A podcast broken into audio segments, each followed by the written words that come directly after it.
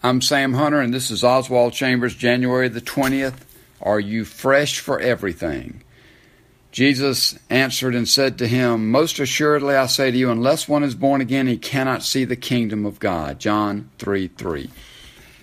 I'm going to give you Oswald's comments in just a moment, but I want to start this by, by giving you an observation that I have had that the Holy Spirit has given me. That when I think of the Holy Spirit indwelling me, the power of the Holy Spirit indwelling me, I think of it in terms of energy, clarity, and creativity.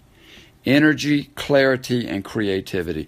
The Holy Spirit gives, gives us an energy to accomplish things not in our own power, but with our efforts combined with the Holy Spirit far beyond anything you could do on your own. He gives us clarity so that we can see the issues. We can see with the eyes of the Holy Spirit and understand what's most important and sift through all of the things that are possibly good, but not best. And He gives us creativity in the way we go about our business and the way we respond with those that we love or those that we interact with throughout the day, the way we think about His Scripture or his message and how we relate that to other people.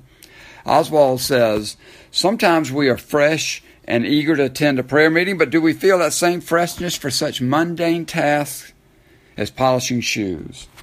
Being born again by the Spirit is an unmistakable work of God, Oswald says, as mysterious as the wind and as surprising as God Himself.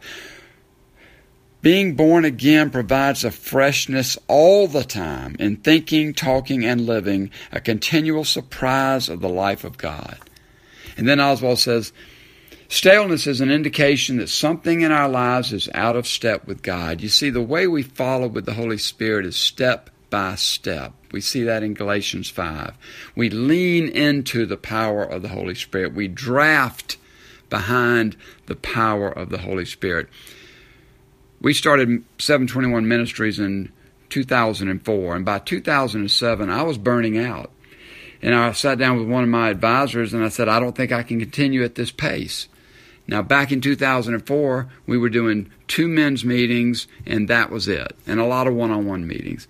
But when I learned to live with the power, the energy, and the clarity of the Holy, Holy Spirit, Fast forward, and we're doing four meetings a week. We're doing a radio show. We're writing devotions each week. We're preaching on Sundays.